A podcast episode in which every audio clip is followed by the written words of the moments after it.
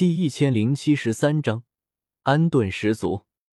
远古八族倒是敢和魂族对抗，可是如今十族残破，眼下就剩石乐志一位斗圣，十族其余斗圣也不知道什么情况。这种情况下，十族跑去求助其他远古八族，对方未必会帮忙，说不定因为一些陈年旧怨或者其他的原因，干脆把十族彻底灭了。哪怕能收留十族，或许以后也会沦为对方的附庸，百事不得翻身。如此一来，远古八族去不得十族残部跑来中州寻找大爱盟，反倒是最合适的做法。一来，大爱盟和魂族本来有怨，也有那个实力和魂族对抗；二来，大爱盟成立没多久，底蕴不深，没法一口气吞了十族。日后十族还有机会东山再起。想通这些，我鼻子一酸，眼角流下了两行泪水。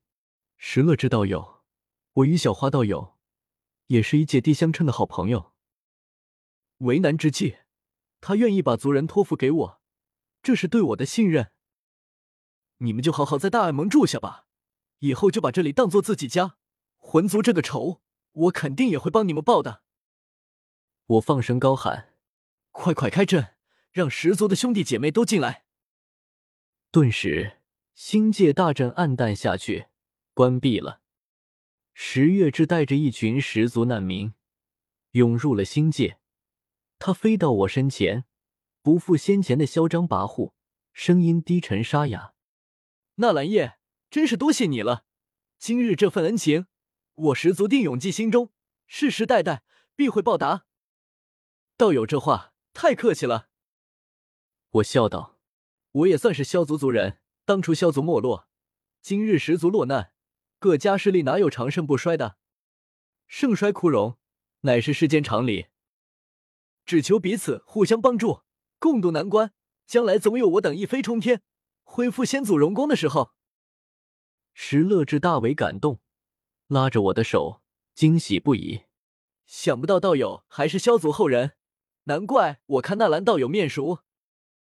想当初，我大舅爷爷姨娘家的二伯父，娶的就是萧族一位族女，数千年了，与纳兰道友长得还是很像。我这种话，你还是去和萧炎说吧。这次十族逃过来的人有数千人左右，黑压压一大片，也算是很多了。可是我上次去天幕。如果古族居住的古界，那里面居住的何止千万人？十族和古族大差不差，族人的数量肯定也不少。如今却只逃出这么些人，可见那一战的惨烈。当然，上千万的肯定只是普通族人，像这次能救出来的数千人，肯定都是斗帝血脉浓郁的核心族人，或许损伤也没有我想象的大。彩铃，你给他们安排一下住处吧。我摆脱了石乐志，飞到彩铃身旁。还有，我看他们不少人都受伤了，让曹颖带单部的人去看看，丹药什么的不要吝啬，都从盟中出。好。彩铃点点头。如今大爱盟控制了整个中州，负担区区数千人的起居饮食，还是轻而易举的。只是。他又问道：“要收钱吗？”我震惊的瞪了他一眼：“你没看他们都这么可怜了，你还有没有点同情心？这能收钱吗？”彩铃嗤笑：“我只是问出最适合你的问题。以你的性子，碰见个老鼠洞都要进去搜刮一番，还能白白帮他们？这可把我给气坏了。彩铃对我都是些什么印象？我堂堂大爱盟主。”二道斗圣强者还能去掏老鼠洞？这些十族的人这么可怜，就算他们身上有钱，我也肯定要留给他们以后重建家园。我义正言辞的说道，声音又忽然小了很多，凑近彩铃耳边。所以那些不要钱的东西，比如什么天阶斗技、远古秘法、八品丹方什么的，我们可以自己拿纸抄一抄，也不损害我们十族兄弟的利益。啊，这。叶哥哥，这合适吗？一旁赶来的唐火儿听到，捂着小嘴吃惊道：“明明之前两边还亲如兄弟的，怎么一转眼又算计起来了？”呵呵，怎么不合适了？我冷笑一声：“火儿，你没看到刚开始石乐志的态度是什么样的吗？他要是真心来大爱盟避难，能是那个态度？肯定是存了试探之心。但凡看见大爱盟软弱可欺。”他十足就不是来大爱盟避难，而是要鸠占鹊巢，直接夺了我大爱盟的基业。竟然是这样！唐火儿瞪大双眼，不敢相信，居然会是这样。我语重心长教训道：“这些远古八族的人，个个都是眼镜长在头上，看不起我们中州的人。别看今天十族被人灭族，好像一副受害者的样子，可实际上……”对待中州之人，十族和魂族没有任何区别。唐火儿点点头，一副深受教育的乖巧模样。穆青鸾也点点头，深以为然。